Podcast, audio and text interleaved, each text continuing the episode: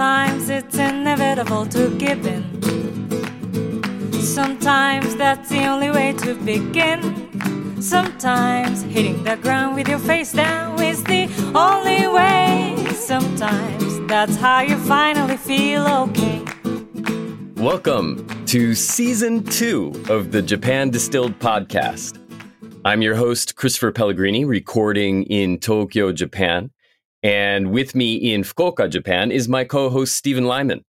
We're both certified shochu and awamori professionals, published authors, and we're very happy to kick off season two with a topic we find endlessly fascinating.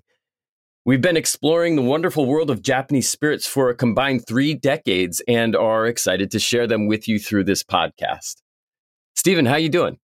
I'm doing well, Christopher. Very happy that we were able to complete one season and excited to get another one started.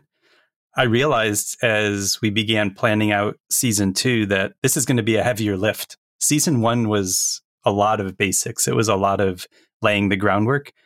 And going into season two, we're going to start diving in deeper on different topics, which I think is going to take more work on our part to refresh our memory and make sure that we've got our facts straight and that sort of thing. But I'm up for the challenge. Hopefully you are too. Yeah, absolutely. And this is, I think we're starting on uh, not particularly difficult footing in season two. This is kind of very well foundational to our wheelhouse, if if wheelhouses do in fact get built upon foundations. I'm not really sure what a wheelhouse looks like, but um, anyway. Uh, so, did you have a good break? I, I, did. I mean, we are recording this before the uh, Christmas holidays, so obviously uh, you're off for some vacation, and I'll have some downtime. But we wanted to get something in the can so that we've we've got something ready to roll in in early January. But yeah, I've had a chance to get some rest and uh, recharge a little bit, and I look forward to doing even more of that over the New Year period. How about you? Yeah, just finished up with a bunch of th- pressing things that needed to be done and were being put off. And with all of the craziness that's happening, you know, outside of this podcast, I'd, I'd say that uh, the year is ending on a decent, relatively positive note. So I'm, I'm good with that. Um, but yeah, let's let's let's just dive in, shall we? Sure. Um, you know, this could very well represent the fundamental difference between Western and Eastern alcohol traditions. And what I'm referring to here is really how the starches are saccharified, how the starches are broken down to release those important sugars that we need in order to ferment, in order to create alcohol. So when we think about East versus West, I mean, obviously in the West, we're talking beer, we're talking whiskey when it comes to malted grains, right? And then in the East, we're talking about a whole plethora of ingredients that leverage the microbial action of what we call in Japan koji. So let's let's really dig into it on, in this episode. How about that? That sounds great. And I'm going to take a step back, just make it really simple. Uh, I'm assuming our listeners at this point are up to speed on how alcohol is made, but just in case you skipped season one, a little refresher the easiest way to make alcohol is with sugar and yeast. And obviously, some sort of liquid. You would need a liquid base. But that's why fruit wines uh, are pretty much considered the earliest alcohols that were made. There are even there's even evidence of animals who find rotten fruit and get tipsy on the rotten fruit because the sugars inside of the fruit have uh, turned alcohol due to due to yeasts. So it's really the simplest way. And, and so basically, you you only need some yeast and some accessible sugar in a liquid environment to create alcohol, and that's wine. Right, that's essentially wine. That's all sorts of fruit wines are made. As as I like to say, all you need to make wine is grapes and feet. Right, you step on some grapes, break the skins, release the, the sugars and the liquid inside the grapes, and the yeast in your feet will do the rest of the work. Yeast on your feet, hopefully not in your feet. Uh, but but that's it's really really simple to make alcohol from fruit. That doesn't mean it's simple to make good alcohol from fruit. As we know, great wines can cost a fortune both to make and to to, to purchase and enjoy.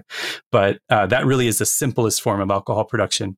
And it's when you have inaccessible sugars or you don't have sugars available in your in your grains as you mentioned it's a, it's a starch or complex carbohydrate source that you need to do something else first And why don't you talk a little bit about malting since you're the uh, resident brewer?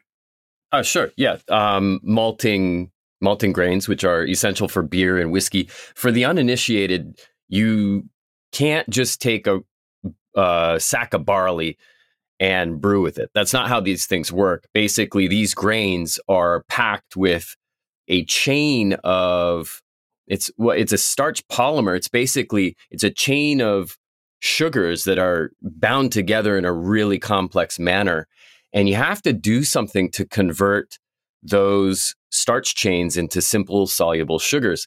And of course, that involves enzymes, and enzymes are at every step of the process in the brewing process. We're talking about in terms of saccharification, in terms of fermentation. Enzymes are essential for converting something from one chemical state to another. Basi- they basically enable things to happen with a lower energy load, this conversion from one chemical state to another. They're absolutely essential.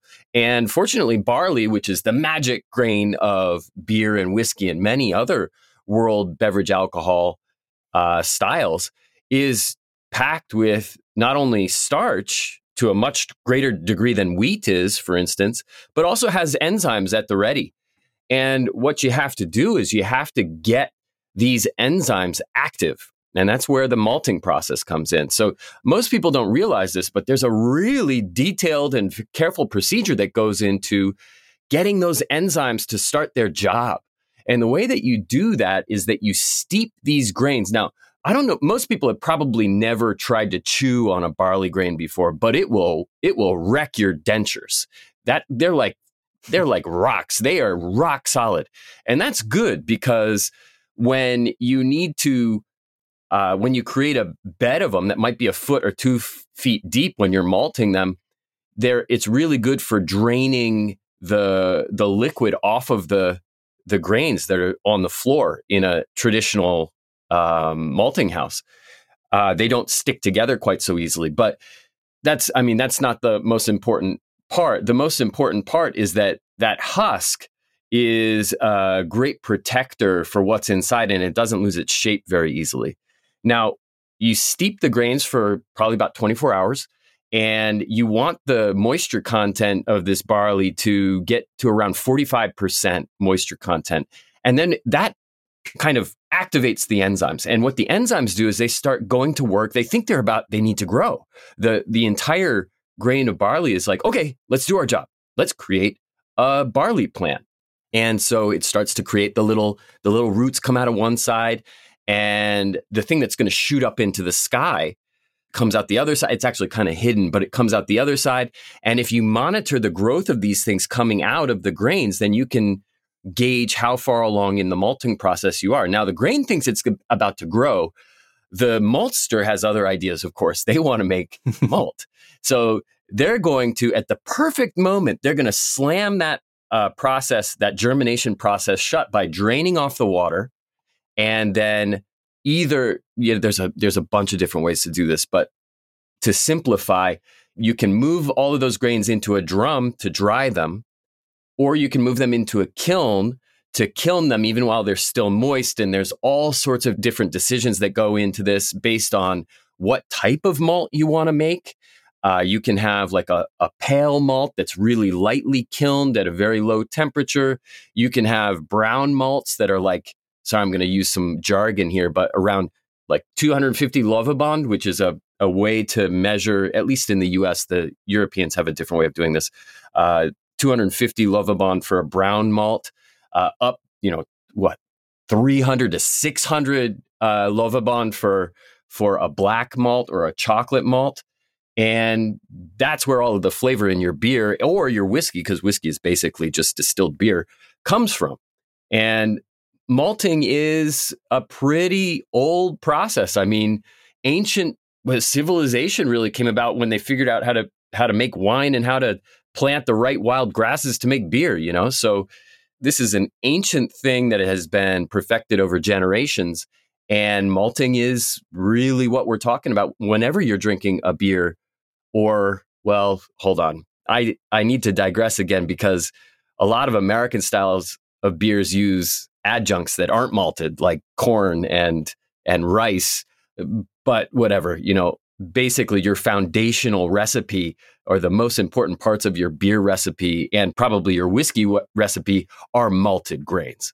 That's a fantastic uh, explanation, Christopher. And as as always, I learn something new whenever we record. I've never I've never brewed beer, and but and I've heard you talk about it before, but I've never heard you talk about malting to quite that degree. So that was uh, extremely enlightening. Thank you for that. And another thing is that probably the the vast majority of people who make beer don't make their own malt. Ah, fair. That it's almost always third party businesses. So it is something that you really have to look into. You have to go visit in order to see how it's made and and learn it that way. And that's what makes it very different from the you're going to talk about koji in a moment and how koji even if the grains aren't necessarily local, the koji is made locally in almost all cases. So while koji, and we're going to explain how it takes the place of malt, it's also really interesting because that process, to a large extent, is done on premise. The the koji, um, you know, putting the koji mold on the on the starch source, whatever it happens to be, is done in the distillery, and that really is a big difference between the koji traditions and the malting traditions. That's right. I mean, propagating koji are basically coming or making a fully formed koji mold is a full time job. It's not something that that a, a, brewery or distillery would do on their own. Much like malting is not typically done on site, but I think what's different is uh, breweries and distilleries in the West are buying malt that's already been malted, right? Grains that have already been malted. That's correct. And then using those to make their products. Right. Especially, we're going to talk about obviously Japanese traditions the koji spores are purchased from a, a koji house, a koji maker, but then they are propagated on the grains on site in the brewery or in the distillery, whether we're talking about a sake brewery, a shochu distillery, or an awamori distillery typically. Right. And in koji is essentially doing the job of the malt. It's saccharifying the grains, but the enzymes are being created through the uh, the koji growth process. And so, as I mentioned, koji is a mold. We'll take a step back. It is magic. It is uh, the national mold of Japan.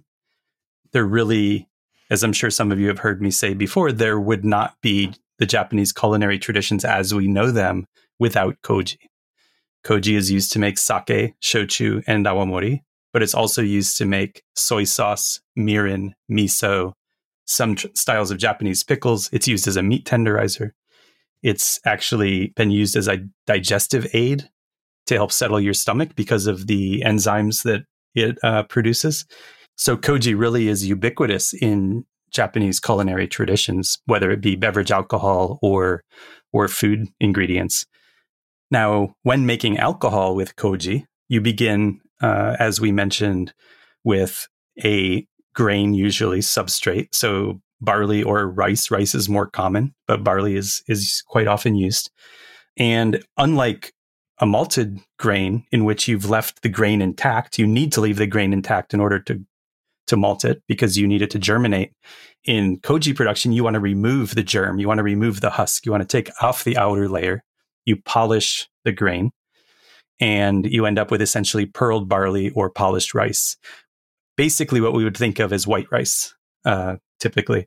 And that is steamed, and then the koji spores are propagated on that. And in a traditional koji making process, you would then hand mix the spores into the rice or the barley. And I was once told that the goal in that process is to get four to five spores on each grain.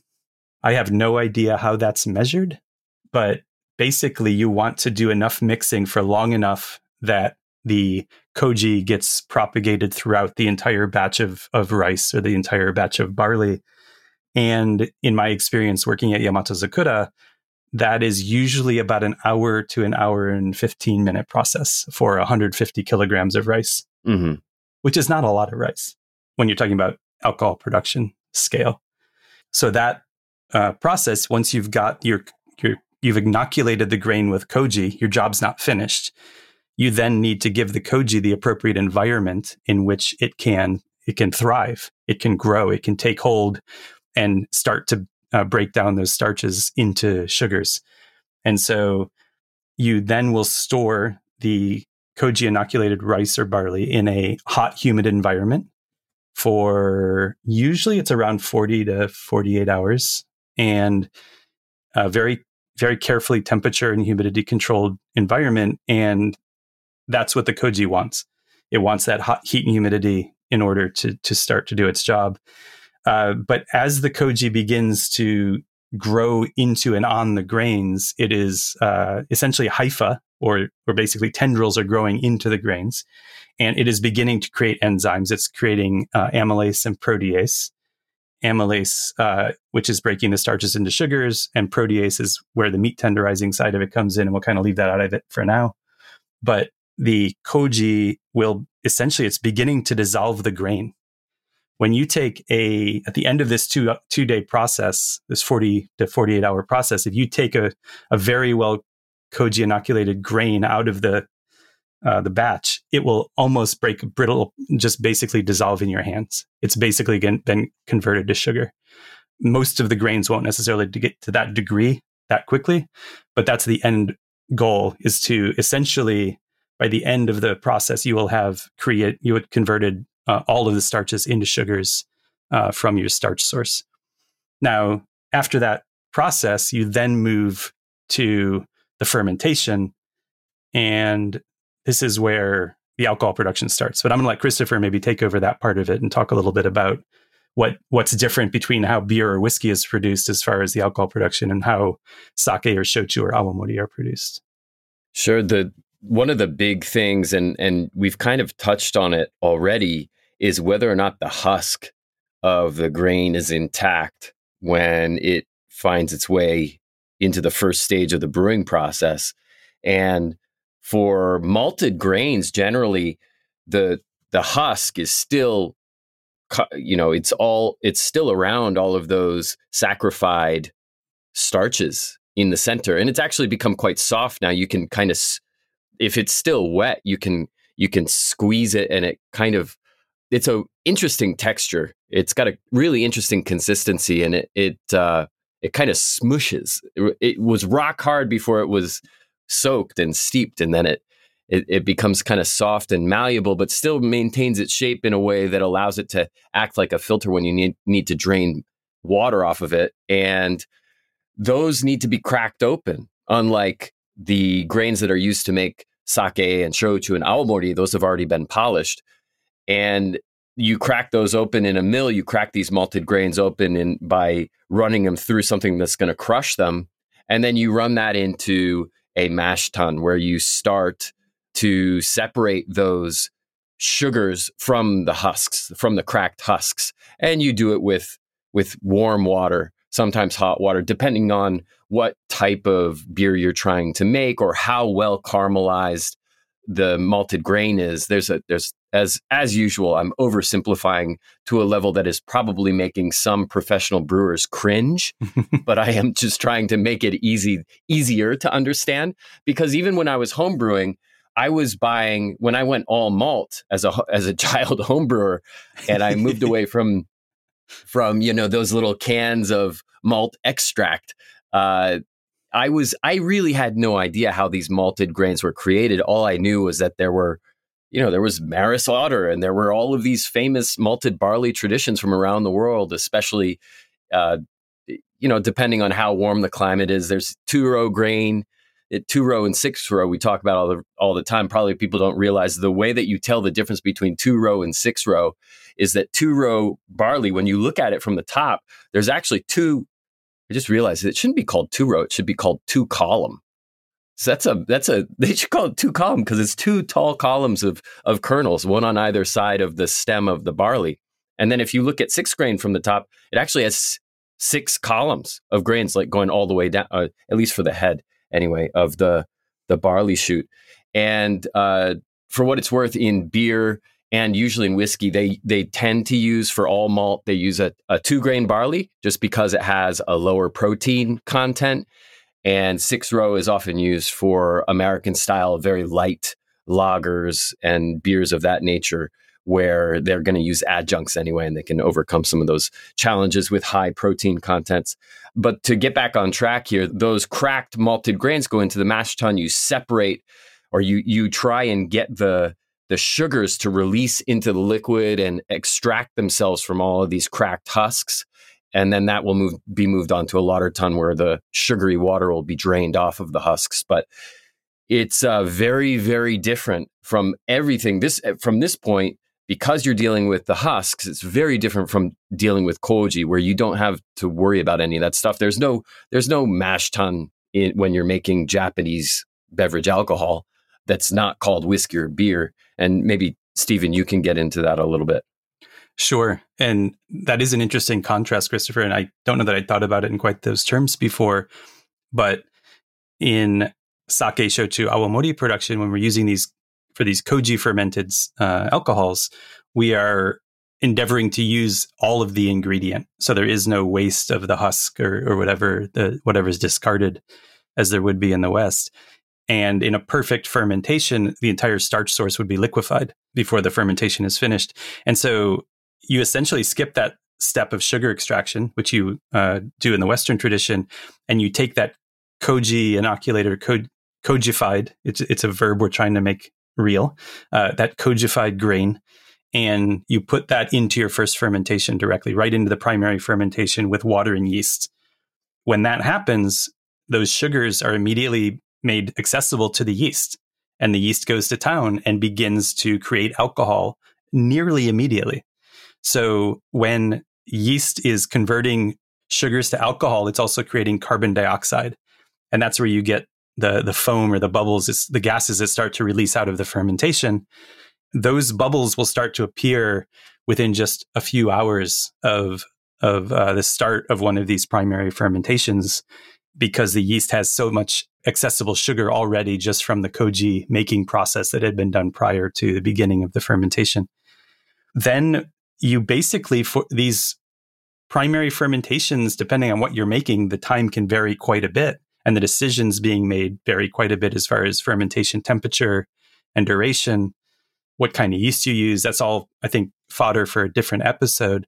But essentially, you have something going on at that point called multiple parallel fermentation because the koji hasn't stopped. The koji is continuing to convert those starches into sugars and the yeast is then eating those new sugars to convert it to alcohol. And over the course of about a week, if we're talking about shochu production, uh, you will have essentially completed your primary fermentation and you'll be 14 to 18% alcohol at that point at the end of your primary fermentation. Now you've managed to keep your koji alive. Koji is an aerobic organism. It needs oxygen to survive. And so you aerate the fermentation. Uh, this is done both by keeping the fermentations open in most uh, distilleries and then also by mixing. And this is done by hand in smaller distilleries with these uh, long poles called uh, kaibo. Uh, and then in larger distilleries, they will have automated mixing machines. And basically, as you aerate, you're giving the koji an opportunity to breathe and continue its process of saccharification. That agitation or that aeration is also agitating the yeasts, which is creating desirable aromas for us to enjoy later in the process. So, but Christopher, as I was listening to you, I was really struck by, as you described malting and how that process worked. I'm going to I'm going to shift back uh, again to the other side with a couple of questions, if you don't mind. Mm. I never really understood what made dark beer dark and light beer light. I'd heard of roasted malts. I'd heard of coffee malts. I'd heard of chocolate malts, but I didn't really understand that it was really about how vigorously you essentially roast the malt as you're trying it out as you're as you're arresting that process. Is that is that a fair way of describing it or do you have a little bit more nuanced way of explaining that? Yeah I, that you're you're pretty much right on the money. I mean it can vary also according to how much moisture is left in the grains when you kiln them. So if you dry them out completely versus um, allowing a little bit of the moisture to remain that can have a pretty big difference on the finished product. But when you think about the the mash bill for a for a typical beer, you know, a lot of that, even for darker beers, is probably going to be a pretty pale colored malt. Okay. Or maybe a crystal malt. And then you don't need a whole lot usually of the much darker, the heavier degreed Lovibond, everything from like uh, chocolate malt or or even like uh, roast barley, roasted barley that is often unmalted and is absolutely essential for Irish stouts, for instance. You don't need a whole lot of that to really get that influence. Uh, the the roasted and toasted qualities that that we expect, the the chocolatey, the coffee qualities and and aromas that are so part and parcel with those styles of beer.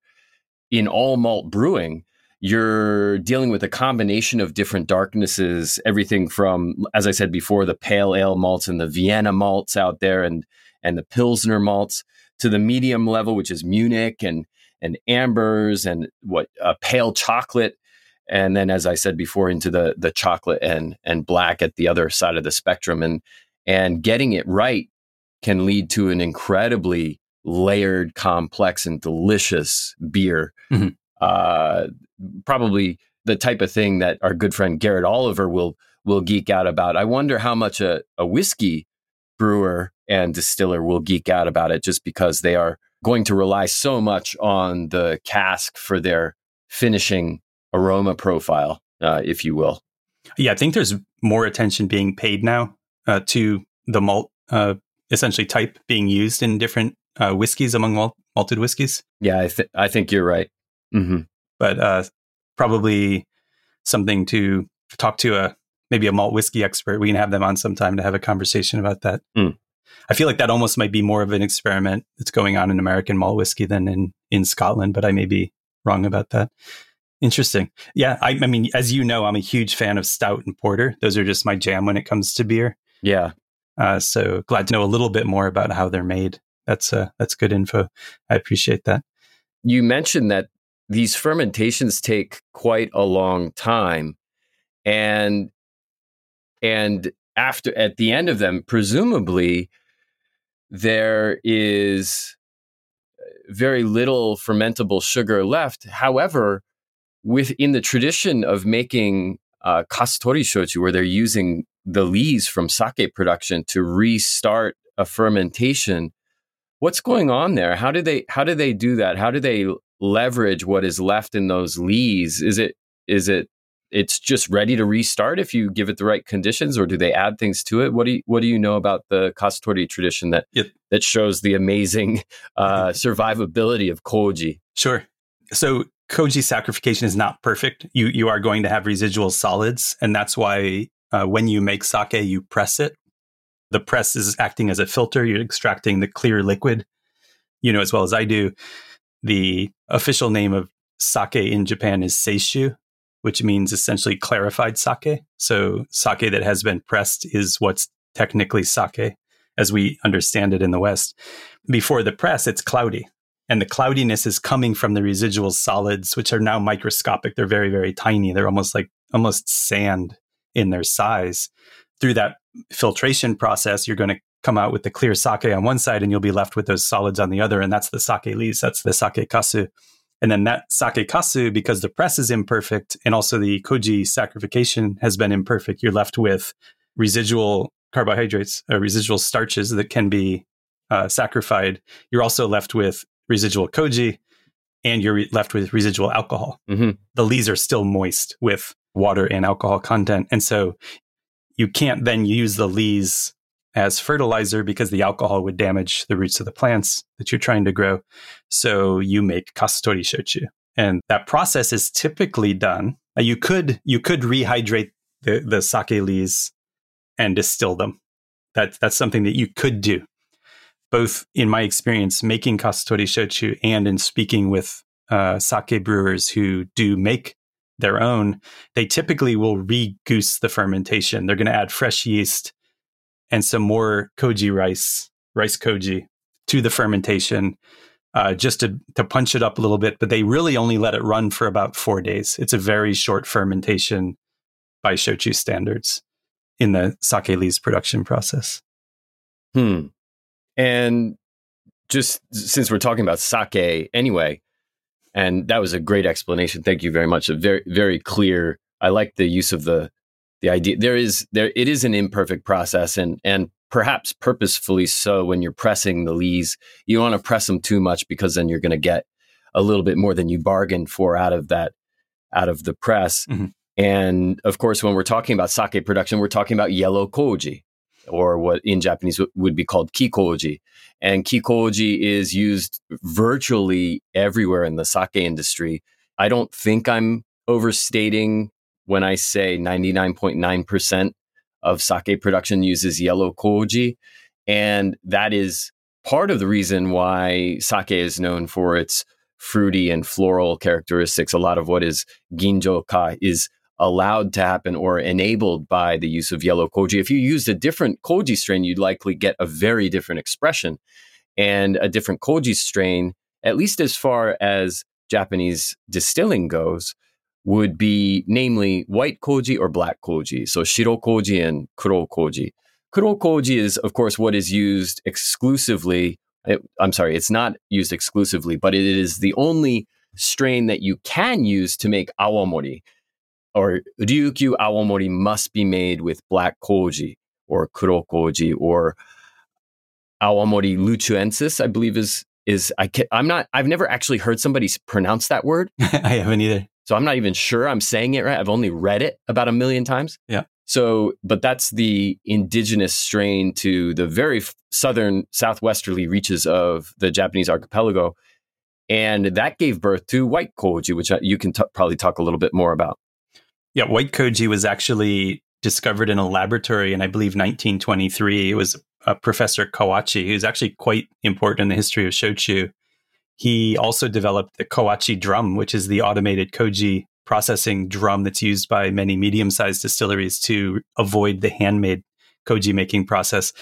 But uh, he actually had an, a variant of koji named after him, which is Aspergillus kawachi, which is white koji.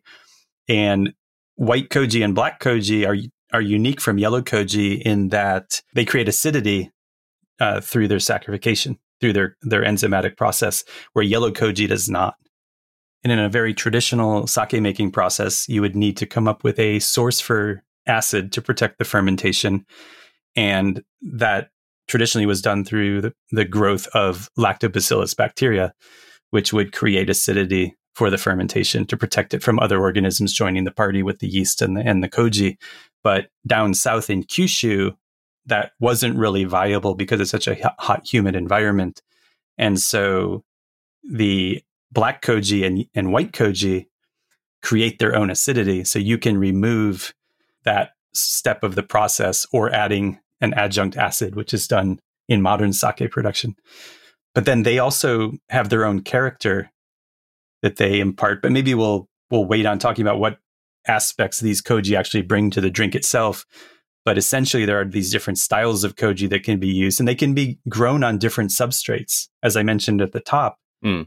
rice and barley are by far the most common. Sure. But there is 100% buckwheat or soba shochu, so where the koji is actually grown on the the buckwheat. There is 100% sweet potato shochu, which from all accounts is really, really difficult to make. Mm. As I understand it, the sweet potato is dehydrated after it's been steamed. It's then dehydrated and then granulated and then rehydrated and then the koji is propagated after it's steamed again. It's like what are they making it for astronauts or something? What's right? going on? Yeah, it's like something you buy at the Smithsonian, right? At the Air and Space Museum. Yeah. Uh, yeah it's so that is not a very common style either. It tends to be large uh, producers who who make that, and they're very uh, secretive about how they actually make their sweet potato uh, substrate for their koji making. And I recently came across 100% corn shochu, and that made me think about how did they grow koji on corn, which reminded me of uh, Jokichi Takamine, the Japanese chemist who was making whiskey in America in the 1890s. And by all accounts, he was making his whiskey from corn. Corn was at least part of the mash bill. Really smart guy, graduate of Tokyo University, came from a sake making family. His father was a samurai physician. He studied all over Japan. He studied in Nagasaki and in Osaka and Kyoto and then eventually in Tokyo. At the age of 31, he was running the Japanese patent office. This is clearly a really, really bright young man. And yet it took him three years to go from experimenting with koji to make whiskey to actually going into production for making whiskey. And I was thinking about why did it take so long? I think sort of my working theory now is what we talked about earlier in the show. The husks of the grains are really difficult for the koji to infiltrate. And so they had to come up with a solution to allow koji access to the starchy center of the grains. And so what I understand was his solution was actually cerealed wheat. So they ground up wheat, mm. which allowed access to the carbohydrates or the starches inside of the husk. And then that's what the koji could be propagated on. Oh. And I'm wondering if they're doing something similar with the corn shochu that's being made as 100% corn, if they've, if they're granulating or serializing the corn, or maybe like a corn bran or a corn almost powder or something is being used to, to make that process uh, for that shochu. But do you know any other styles of shochu that are made from different kinds of koji other than what did I say? Rice, barley, sweet potato, buckwheat, and corn. I'm not sure that I do. Um, sesame is is there 100% sesame? No. No, there wouldn't be. Oh yeah, they're using uh, I believe they're using both rice and barley in their fermentation and then it's usually the mash bill is no more than about 20% sesame. Yeah, that would be that makes sense. That would be a feat. That would be unbelievable. I can't think of anything. I can't either. I guess we'll keep our eye open on back labels and see if anything pops out. It's going to be something random like kudzu root or, you know, something like that. Yeah, you, are right. Somebody figured out how to do a hundred percent, you know, water chestnut. I don't know. Something will pop up. Yeah, sure, sure. I think water chestnuts today are being used more for like uh, cosmetics and skincare products, but they've been used to to make shochu as well. Yeah, that's true. That's true. So shifting gears, why don't we talk about the character that Koji imparts uh, into the spirit? And we're really talking about shochu, since almost all sake, as you mentioned, is made with yellow koji. Almost all, er, actually all awamori is made with black koji. But in shochu, there are, I think, pretty clear differences in how the different koji expresses in a shochu made from the same base ingredients. Is that fair? Yeah, there absolutely is a difference in terms of the black versus white versus yellow koji strains and their influence on the flavor profile of the of the shochu. You can clearly see this in the three nishi products, which are, and I'm gonna I can't remember the white koji. It's like Hakuten or something like that, and then Kicho Hozan and Tomino Hozan. And you, if you do a side by side tasting, you'll see that the the yellow koji is a lot brighter and a lot more floral the white koji is kind of down the middle and the black koji has a has a an interesting sweetness but it's also got this depth and this complexity to it. It's really interesting to see how it can bend the flavor profile in different directions and of course you can you can temper that to a certain extent based on many choices available to the toji and and the staff and the temperature of the fermentation all that stuff. Um, so it's uh, just as much as the malt type affects the flavor of the beer, the koji type also has a significant impact on the final product. Sure. Yeah, and I think here in uh, domestically in Japan, if you're fortunate enough to be able to try uh, manzen with manzen being black koji, manzenan being yellow koji, and manazuru being white koji, it's a great way to see the contrast uh, from essentially a distillery that does every single thing this, the same way every time, except for changing the koji. Yeah. So that's a that's a fun fun trio as well. And actually, the most striking contrast in the kojis that I've experienced was actually from beer. There was an Italian brewery that made a black koji beer and a yellow koji beer. Wow! And of course, the key thing with making a beer versus making a spirit is that acidity doesn't go away. That acid that was created in the fermentation, you don't get rid of that, right? So the black koji beer was just this sour bomb uh, yeah. And the yellow was, it had all of the honeyed sweetness of like a beautifully made uh, German uh, Pilsner. Huh. I don't know if you've had that, that honeyed uh, sort of aroma flavor of a, of a German Pilsner that can just be a beautiful, beautiful drink. And that's what that Italian uh, yellow koji beer tasted like. It was a really, really gorgeous beer. And then you had this black sour bomb, which was fascinating, but I wouldn't have had to. Ah, uh, yeah, I bet. That's really interesting. I, I would love to try that. Yeah, I, I, I think that it was a one time experiment. I'm sure there are bottles still out in the wild, but probably pretty tough to track down. Oh, I'm sure. You uh, you sipping on anything? Oh, um, yeah, I am actually. I'm I'm having a, a little taste of Zuiko, which is we were talking about black koji just a moment ago, and this is of course an awamori. It's a ten year aged awamori made by Ikema out on Miyakojima, Uh, and it's it's quite nice. You've got a bottle of that. Yes, Jealous, jealous. Yeah, good stuff. How about you? Uh, I'm actually yeah enjoying uh, my house shochu. Basically, I'm drinking Yamato Zakura. Uh, you'll appreciate this. I'm having it oyuwari because it's like really really cold out uh, these days. I think think the high tomorrow is going to be five degrees Celsius, which is what about forty. 40 a little, little over 40 42 That's pretty cold for Fukuoka. So I uh, I cracked out the oyuwari. I'm actually having the uh, new classic imo shochu uh, oyuwari. oh, okay nice yeah, enjoying it. But that's the white koji. I'm getting that that mellowed sweetness and and not a lot else going on. Just tasting the sweet potato shining through. So good stuff. yeah absolutely I um I think this is a good start to season two. I I uh I feel like we're gonna probably spend a few episodes as we get this season started diving into different specific aspects of different drinks and see where it takes us. And we are lining up some interviews and that sort of thing. I think it's going to be a fun season. As I as I mentioned at the top, I think it'll be a little more challenging than season one, but uh, I believe we're we're up for it. So good start, Christopher. Yeah, nice work. And to all of you out there, now you know the difference between malted grains and kojified grains. And anytime somebody calls koji a malted rice, you know that they're full of hooey and you can kick them in the shins. Please don't. Please don't. Yeah, not don't don't don't tell them that I told you to do so. Anyway, um, thank you very much for listening, everybody. Once again, we are very very glad to be doing this again and to be um, encouraged to do so by many people out there. And if you enjoyed season one, then please take a moment to rate and review this podcast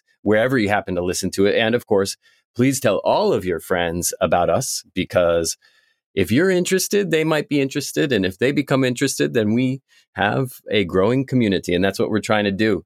Please feel free to reach out to us, of course, on Twitter or Instagram. You can find me at Chris Pellegrini on Twitter and at Christopher Pellegrini on Instagram. How about you, Stephen? Uh, you can reach out to me at Japan Distilled on Twitter or Instagram, same handle, and hit us up with your thoughts.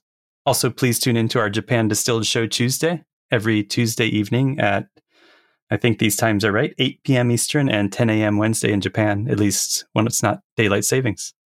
All right, everyone. Thank you very much. And from both of us here in Japan to everyone out there around the world, a very hearty and heartfelt kampai. Kampai. We hope you've enjoyed this episode of the Japan Distilled podcast. This has been Christopher Pellegrini with my co host Stephen Lyman. Our theme song is Begin Anywhere by the very talented Tomoko Miyata. Audio engineering by the incomparable Rich Pav, who also edits the fantastic Uncanny Japan podcast with Thersa Matsuura. Please give that a listen as well if you're interested in Japanese fables and ghost stories.